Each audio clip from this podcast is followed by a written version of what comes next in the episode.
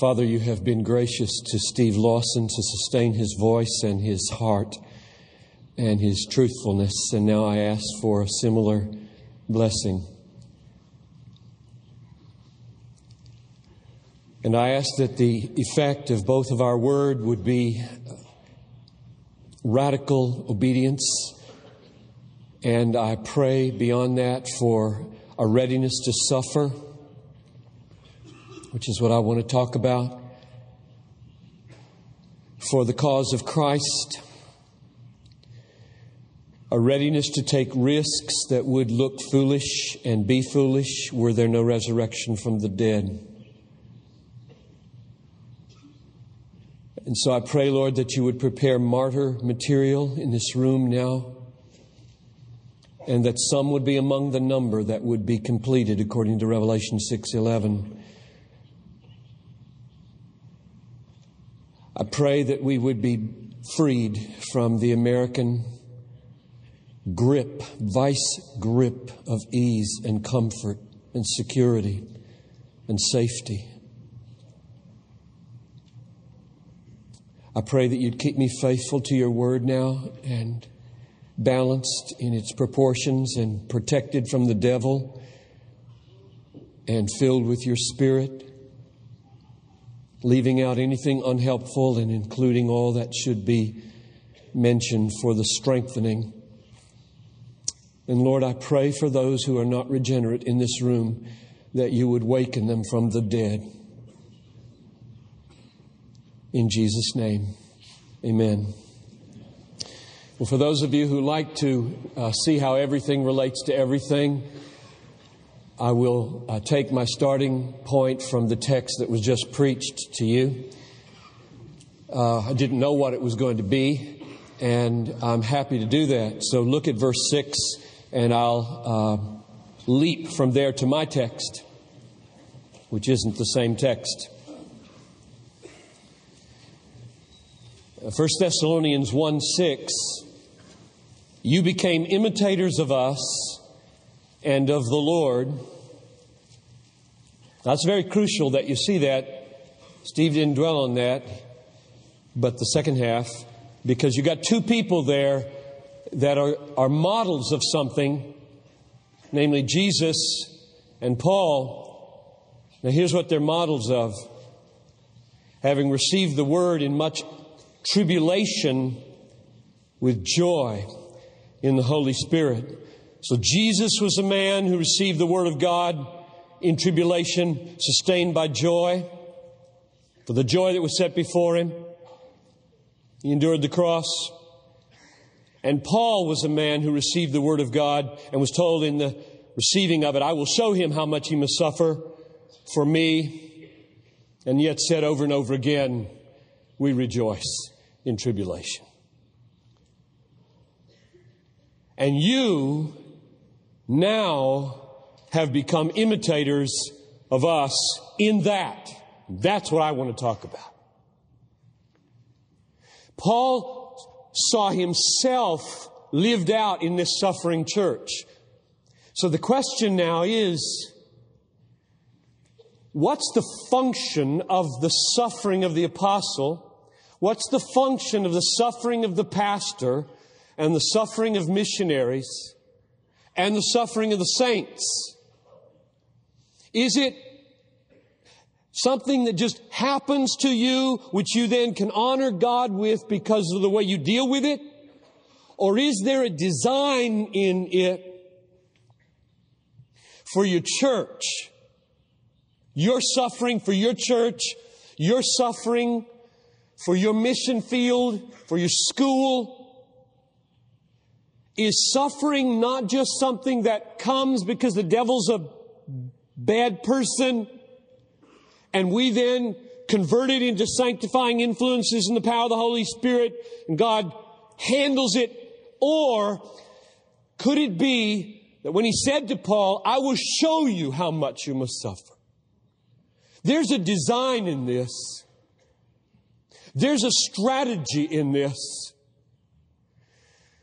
And I can tell you, the reason I'm preaching this tonight is because I had not made up my mind to do it till this morning, and over the Bible, praying this morning, I was overwhelmed with the sense they need to hear this. Most of these guys come from well to do churches where very few people suffer by design because they have chosen to embrace the Calvary Road and the kind of risks that would be foolish if there were no resurrection from the dead. Now that's a text I want to start with and then go to Colossians. But let me back into it because Richard Wurmbrand died two weeks ago.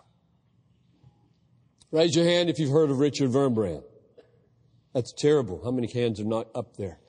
Well, go to his website on Voice of the Martyrs. He's dead now and alive in Jesus.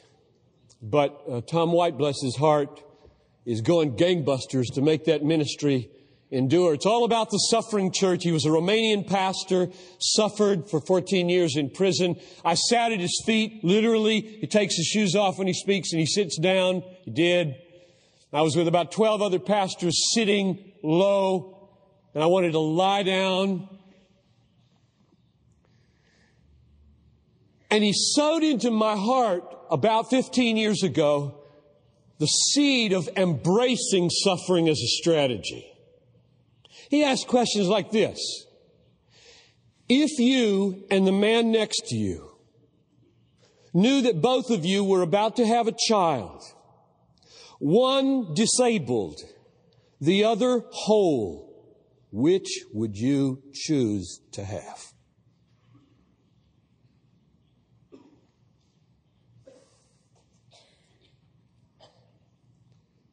He said Jesus chose it. It didn't happen to him. We got something going on in our church right now that just makes me tremble. Dozens of babies are being adopted. Adopted from all over the states, adopted from all over the world. Adoption is big at Bethlehem Baptist Church because some of us are sitting in jail at the end of the 80s saying there's probably a better day, a way to do pro-life than this. Well, there, there may not be, but one way is adoption. Now I'm beginning to watch the pain. You adopt little children from orphanages in Ukraine who are about nine years old. And what you get is pain.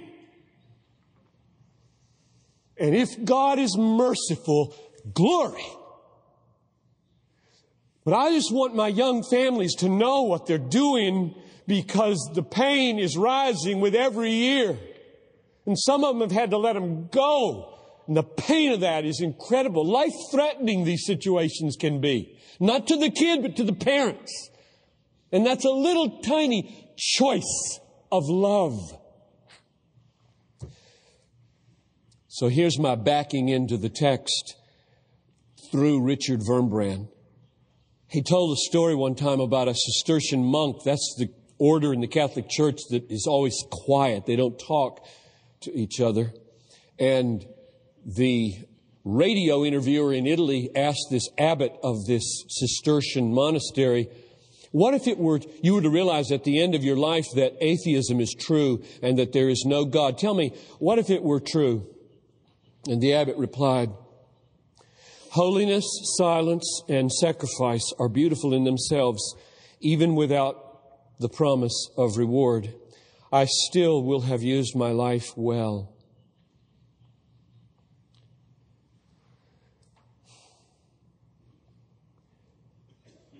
Paul would have given the exact opposite answer because he did give the exact opposite answer in 1 Corinthians 15 19.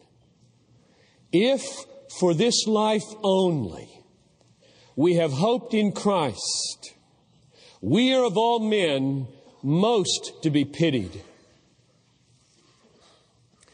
There's not a text in the last 10 years of my life that has caused me more difficulty than this text and brought me to my face and called my ministry into question and threatened to change my future more than any text. It says, if there's no resurrection from the dead, the choices I am making and the life I am living is absolutely absurd. You realize how shocking that is in America? Because almost nobody sells Christianity that way. Why didn't he agree? I mean, love, joy, peace, patience, kindness, better marriage, kids that generally go straight, a God who perhaps prospers your business. What difference does it make in the end if it turns out to be a delusion if you've lived a good life? I mean, zero at the end. Doesn't matter if it was false. Zero means zero. There's no regret about the falsehood or the delusion. If it was a good life and you're zero at the end, blank, no consciousness. What's the problem, Paul? Don't you believe in Christianity, making things better, solving your problems, and giving you a better life? No. Evidently not. I mean, what, I don't know what else to do with this text is say no.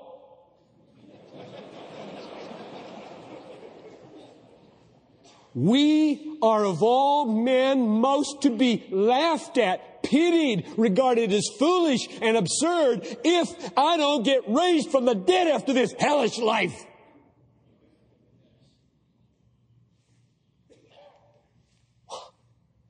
So what's wrong with us?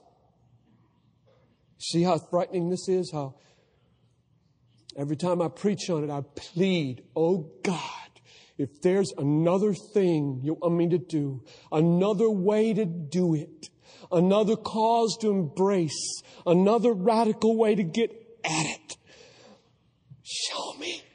Please show me.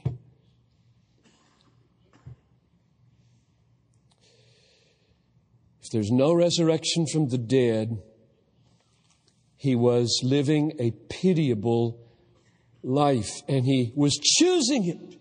He was choosing it. Now, he, he did explain to us in that chapter what an alternative might be if there is no resurrection from the dead. He said in verse 32, let us eat and drink. Now, he didn't mean by that, let's all become drunkards and gluttons because they're just as pitiable as Christians if there's no resurrection. To be a glutton and be way overweight and have a heart attack when you're 36 or to be uh, a drunkard and, and live in the ditch and have to go through treatment over and over and over again, nobody looks at that and says, there's the life. what he means is just be normal. That's what he means. Eat, drink. Be normal. Avoid any excessive risks. Keep the security high. Provide reasonable comforts. Don't be given to luxury or exorbitance. Just be normal.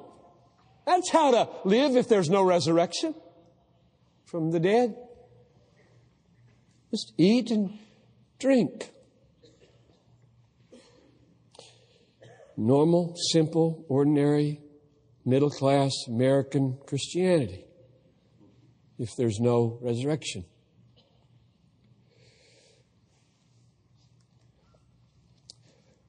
Paul explained a little bit of why he, he said this about his life in verses 29 to 31. of 1 Corinthians 15. If the dead are not raised, why am I in peril every hour? I read that on the plane today. I said, Good night.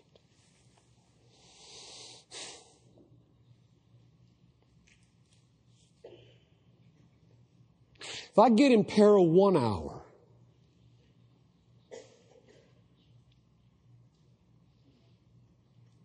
I try to fix it. Fix the bars on the window or new lock on the door or some new vaccine or, or, or more people watching my kids or I fix this. I don't choose this. He did. And it wasn't one hour. It was every day. All day. Danger on the seas. Danger on the roads danger in the city, danger from false brethren, danger from the enemy. He didn't have any, any security at all, it seems like. It just was always in danger. How do you concentrate?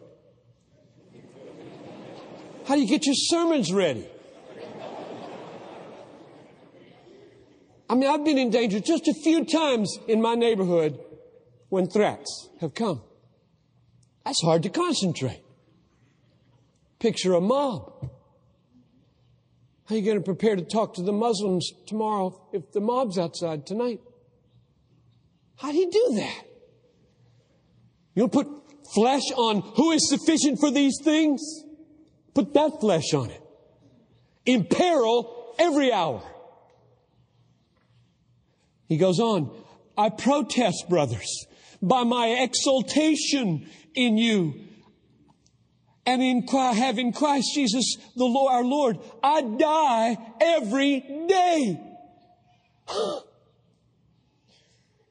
now that's foolish.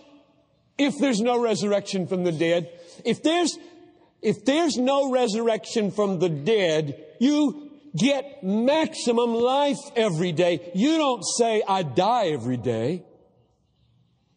What's that? Why did this man live this way? Why was he making these kinds of choices? What are your choices?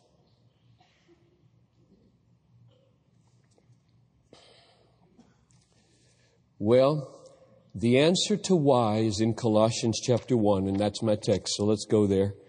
Colossians 1:24. That was all introduction. Colossians 1:24 is one answer to the question, Paul, why? Why? Why you make it so hard for us? He could have given many answers to that, and I'll just deal with one and leave you to uh, painfully discover the others and then go to the Lord. You know, over in John MacArthur's office, I think it was your office where we were holding up over there and praying, there's this brass statue, devastating statue, with a man on his knees and hands like that. And uh, I think a better spin is put on it by the words on the statue than I would have put on it. Oh God, be merciful to me, a sinner, might be what I would have put on it. I think what's on it is I will trust in the Lord. But it's, it's, it's of a man who's just cringing and on his face before Almighty God, which is where I feel before these texts. Crying out that I discover how to do ministry biblically.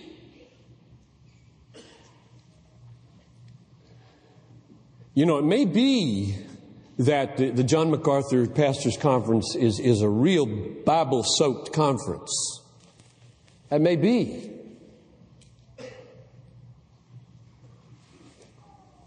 But it also may be that we use the Bible to escape the Bible. It might work. that in order to uh, protect ourselves from these kinds of texts, we do ministry a certain way. And I believe in expository preaching with all my heart. Here's the verse 24. Now I rejoice in my sufferings for your sake. That's crazy.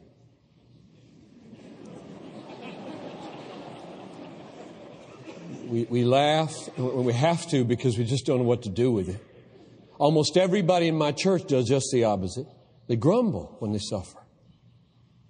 They ask God why when they suffer.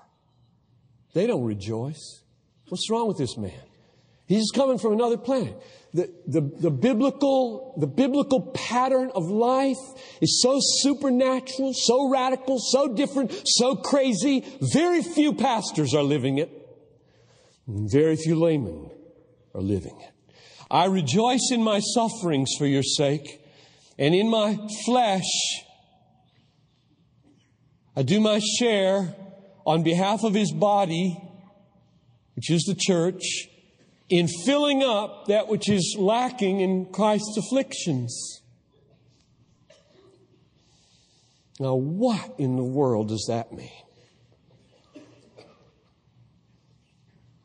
You have joy, you have sufferings, and these sufferings are called the filling up of the lack in Christ's afflictions.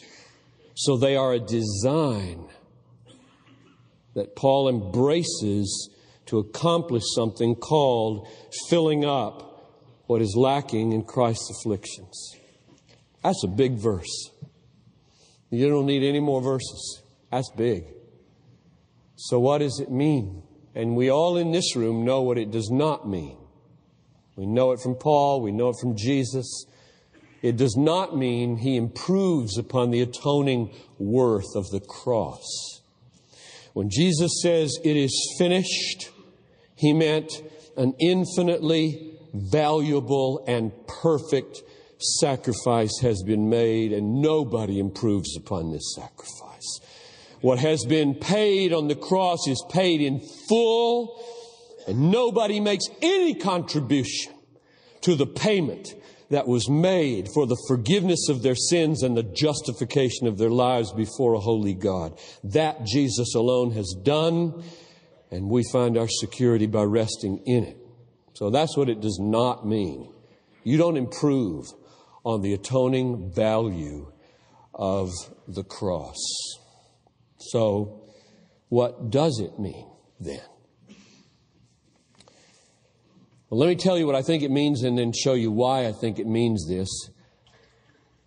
I think it means that what is lacking in the afflictions of Christ is not the perfection of the value of its atoning worth, but the personal presentation to those for whom he paid the price through suffering. That's missing. Christ, by the Father's design, means for his sufferings, atoning sufferings, to be offered and presented to all those for whom he died in every people group in the world through suffering. That's what it means with joy. Because without it, you'll never survive. For the joy that was set before him, he endured the cross. For the joy that's set before you, you will endure the choices that you make that would make no sense if there's no resurrection from the dead. Joy is the only way you will survive your mission in this world. If you live this way, and the joy of the Lord will be your strength through choices that nobody understands.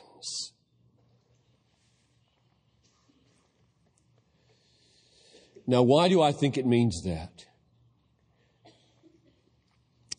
I think it means that because of the parallel use of the language in Philippians chapter 2. So I did what all of you do when we're facing an exegetical problem. I typed in antaplerao and hysterema, which are the two key words here of fill up what's lacking and the lacking part, fill up and lacking. Where else are these words paired off? That's pretty unusual. Fill up what's lacking. Can I find a, a parallel here from the same author? And uh, there are several. And the clearest is Philippians 2. It's all about Epaphroditus. Remember him? Epaphroditus took gifts from the Philippians to Rome to where Paul was, and Paul sends this letter and commends him because he came almost to the point of death, according to verse 27 of Philippians 2, risked his life. So there was a choice that he made that would have been pretty foolish. But he made it, and he survived by God's grace, Paul says. And then he tells this church to receive him and treat him a certain way. Now, verse 30. Because he came close to death for the work of Christ, risking his life to, now hear the words, fill up. It's not quite the same Greek word, anaplerao instead of ant anaplerao. What is lacking? Same word, hysterema. In your service to me. So here you have a very close parallel. They have a love gift. They have sacrificed like Christ on the cross. We want you to take these things to the one for whom we've sacrificed. Take them and let him know how much we love them, love him. So you embody our love and it's incomplete until you get it to where we design it to be in Rome. And so he does at cost almost to his life. Marvin Vincent, who wrote a hundred years ago, a little over, a good commentary on this book, Philippians said, the gift to Paul was a gift of the church as a body. It was a sacrificial offering of love. What was lacking was the church's presentation of this offering in person. This was impossible. And Paul represents Epaphroditus as supplying this lack by his affectionate and zealous ministry. So that's my interpretation of Colossians 1:24. I think that's exactly what's going on in that verse. Jesus Christ has an affectionate sacrifice and offering for the world.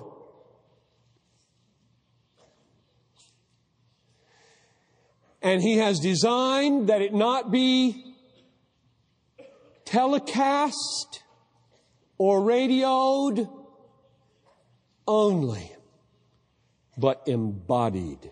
We heard in the first hour, incarnational ministry. That's no fluke. That's design. Now, here's the question. If the design is to get the, the atoning, effective, powerful, gospel filling sufferings of Jesus into the lives of those for whom it was designed, by what means shall it happen? And Paul makes it very clear what means in verse 24 of Colossians 1.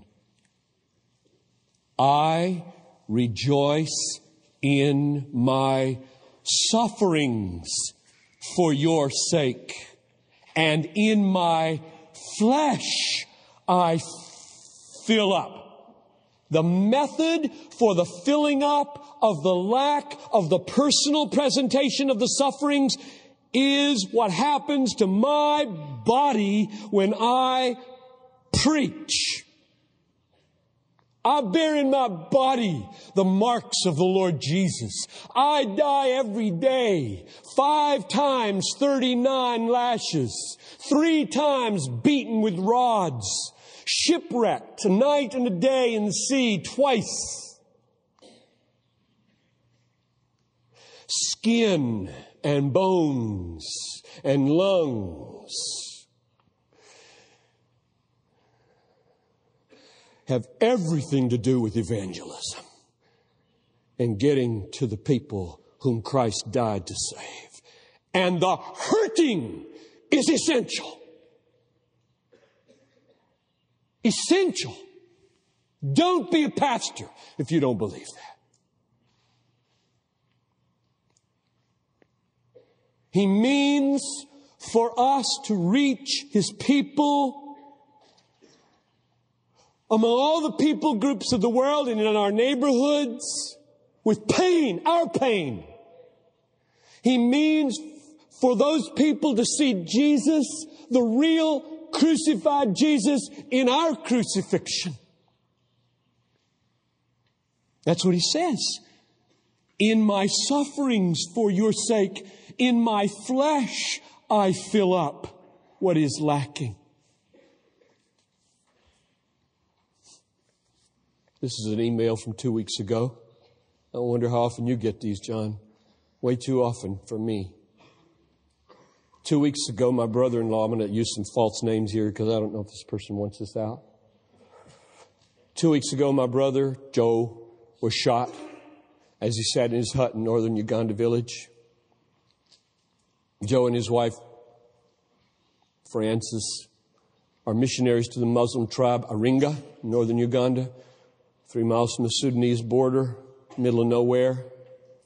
Joy, their five month old daughter, just arrived in the States for a short visit. She'd been gone over a year. None of us had yet seen the baby. It was happy time. Joe remained in Africa. Two days after uh, Francis' arrival, Joe and a fellow missionary, Martin, were sitting together in the living area in the hut in the evening after hearing a strange sound outside. He suspected trouble, jumped up, kicked the door shut just before a spray of bullets were released. The bullets exploded through the door, hit Joe in the shoulder and Martin in the lower arm, and so on. And through a remarkable series of circumstances, well, maybe I should read one more line. The assailants broke in, demanded money as they dragged us, dragged them around and kicked them. And then they cried out for Jesus to save them. what happened? The familiar John Paton scene. The soldiers lowered their weapons and walked away. Now they're five hours from any medical help, and they made it. That story had a happy ending. And we all know the stories that have the less earthly happy ending. That's just normal, folks. That's normal. Woe to the church that doesn't teach their young people that's normal. That's normal missions. We got this cockeyed notion that missions is not to happen where that might happen. You don't go to those places, especially not with little children. Where'd that notion come from? Believe me, it did not come from the Bible. Closed countries is a notion that does not come from the Bible. Unintelligible concept to the Apostle Paul.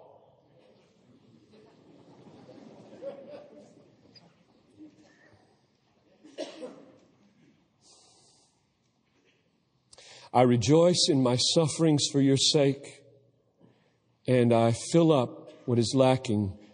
Now, I don't know if it might be going through your head right now, or maybe this is just apostolic.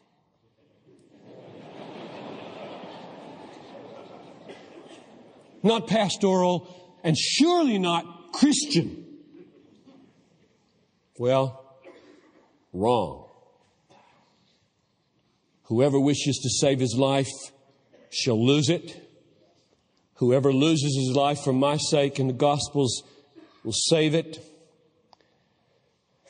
The path of salvation is the path of losing one's life for the sake of the gospel.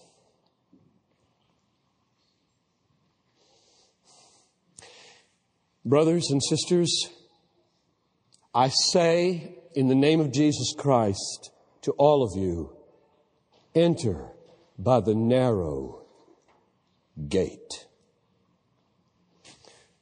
For broad is the gate and easy is the way that leads to destruction and many there be that go in thereat. But narrow is the gate and hard is the way that leads to life and few there be that find it. Hard. Thlibo. Y'all know that. Thlipsis. It's the word affliction in the verb beat in, hemmed in, struck, afflicted is the way. That's everybody, folks. He who would lead a godly life will be persecuted. Here's the reason that text finds so little echo in the American church. We have so domesticated the word asebeomai, godliness, that we scarcely can begin to comprehend what Paul means by it. Read your Bible, go to church, keep the Ten Commandments. Godliness. No. That's not godliness. Pharisees did all that. Godliness is so being ravished by God, so satisfied by God, so filled with God, so driven by Jesus' way that you live in a way that the only explanation for your life is God raising you from the dead. Well, I hope you mean that, amen. I'd find it hard to say amen. I do. Thank you for it. That's your better part. I'm not there yet. And I'm praying on the plane and I'm praying in this posh hotel where they put me up. Good night. How do you get ready to preach this message at the Hyatt?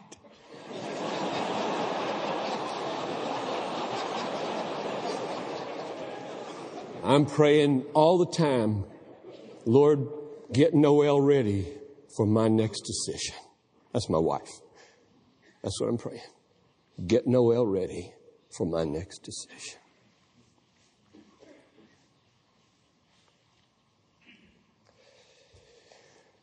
One last word here joy. Now I rejoice in my sufferings Oh, brothers and sisters, the Calvary Road is a hard road. Filled with joy. If you become as weird as the apostle who said, I rejoice in my sufferings. How can you do that?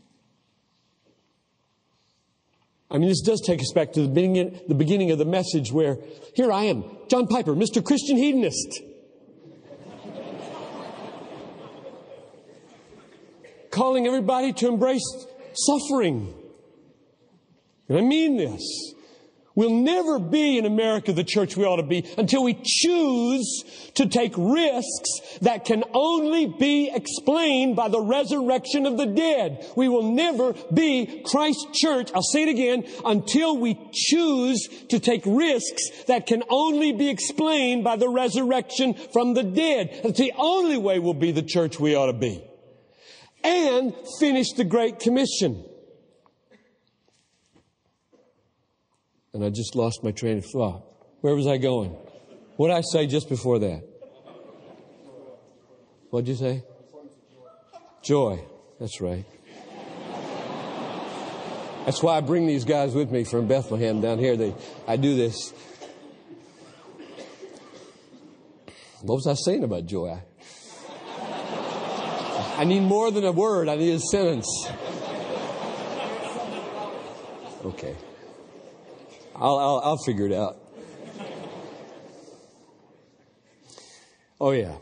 Relates back to the first the message where I was saying, surely the Christian life is a good life. So, how do you explain this guy saying, I'm just to be pitied if there's no resurrection?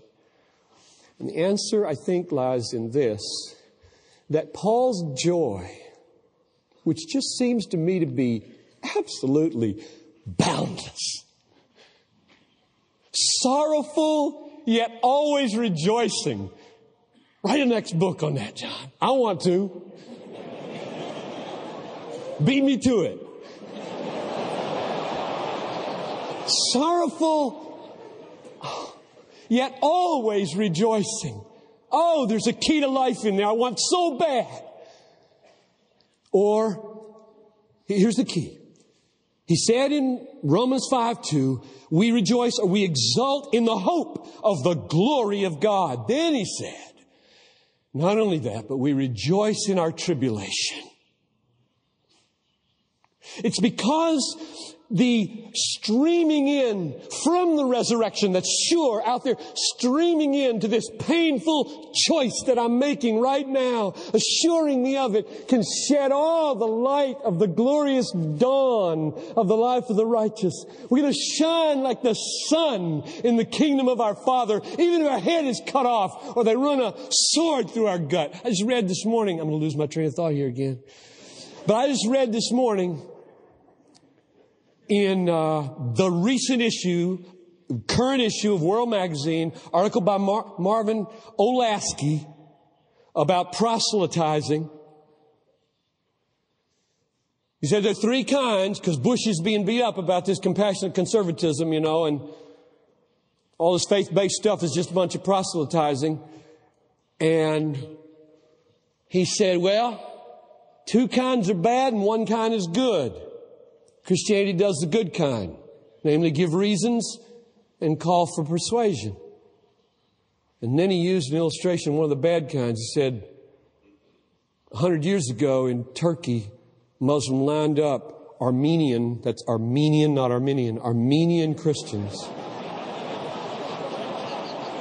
if you, if you don't learn the difference between that E and I in this seminary, you need a new president. But it's probably not your fault. Probably the hermeneutics prof or somebody like that. If you, they, he lined them, line them up, and they walked down the line with a sword and said, Do you worship Christ or Allah? And if the answer was Christ, a sword thrust to the gut. Now, how many people do you watch that happen to? While you make up your mind. Joy at that moment is not optional. It's the only hope of obedience. For the joy that was set before him, he endured the cross or the sword. It's the only way. That's why Paul says it here. I rejoice in my sufferings. Well, I'm done with perhaps just a word of illustration from J. Oswald Sanders. I love this story, and I'll close with it. Uh, Sanders died a few years ago. He was a great missionary statesman. He was 89 when I heard him last. And he, he simply gave this illustration, which is so perfectly embodies uh, Colossians 1.24. He said, there was an Indian evangelist, brand new believer, who wanted to tell everybody about Jesus, and he trekked a whole day through the hard uh, paths, came to the village, wondered whether he should wait till the morning or speak, went in, wanted to tell him the gospel before he slept, got a crowd around him, lifted the gospel, and they scoffed him, laughed at him. And he quit. He was so tired, discouraged. He walked out, lay down under a tree, fell asleep. And just a few hours later, as the sun was going down, it was almost dark, he said, uh, the whole village was around him. He woke up in a start. He saw the big man of the village over him, and he thought, oh, they're going to hurt me or kill me. And uh, the big man in the village said, We came out to see you and noticed the bloody feet that you have and decided that you must be a holy man and that you care about us because you came so far as to have feet like this, and we would like to hear your message again.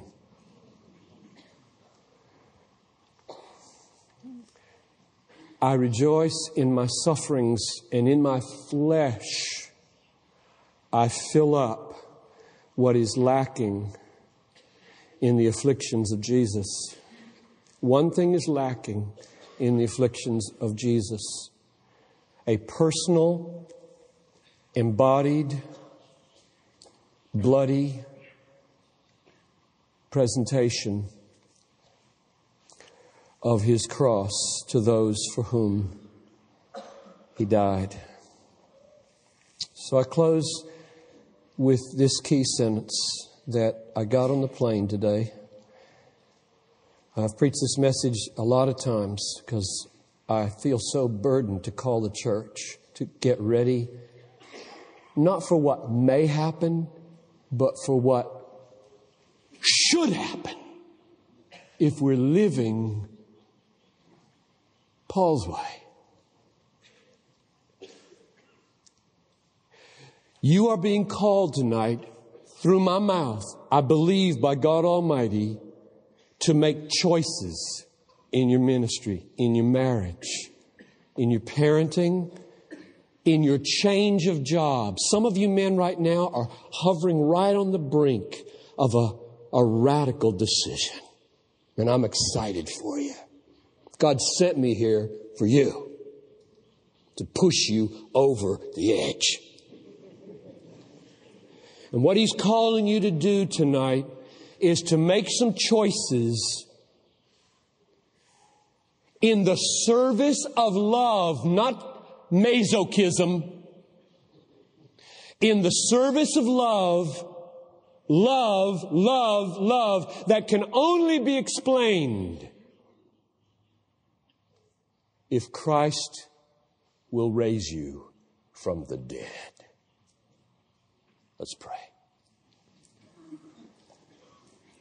So, Father, I pray now again for pastors who teach these things to their people so that they build radical, crazy, out of sync risk taking, sacrificial, love displaying, Christ exalting congregations who can only be explained because Jesus has so satisfied their souls forever that they can say, let goods and kindred go, this mortal life also, the body they may kill, God's truth abideth still, his kingdom is forever. Well, that's the kind of congregations we want to build. Send them home to build them, oh God. But Lord, we'll never build them if we don't embrace those risks of love.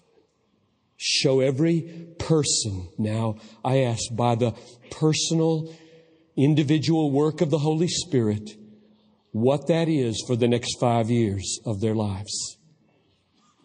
What's the next chapter, Lord, for these 3,000 folks? Show them.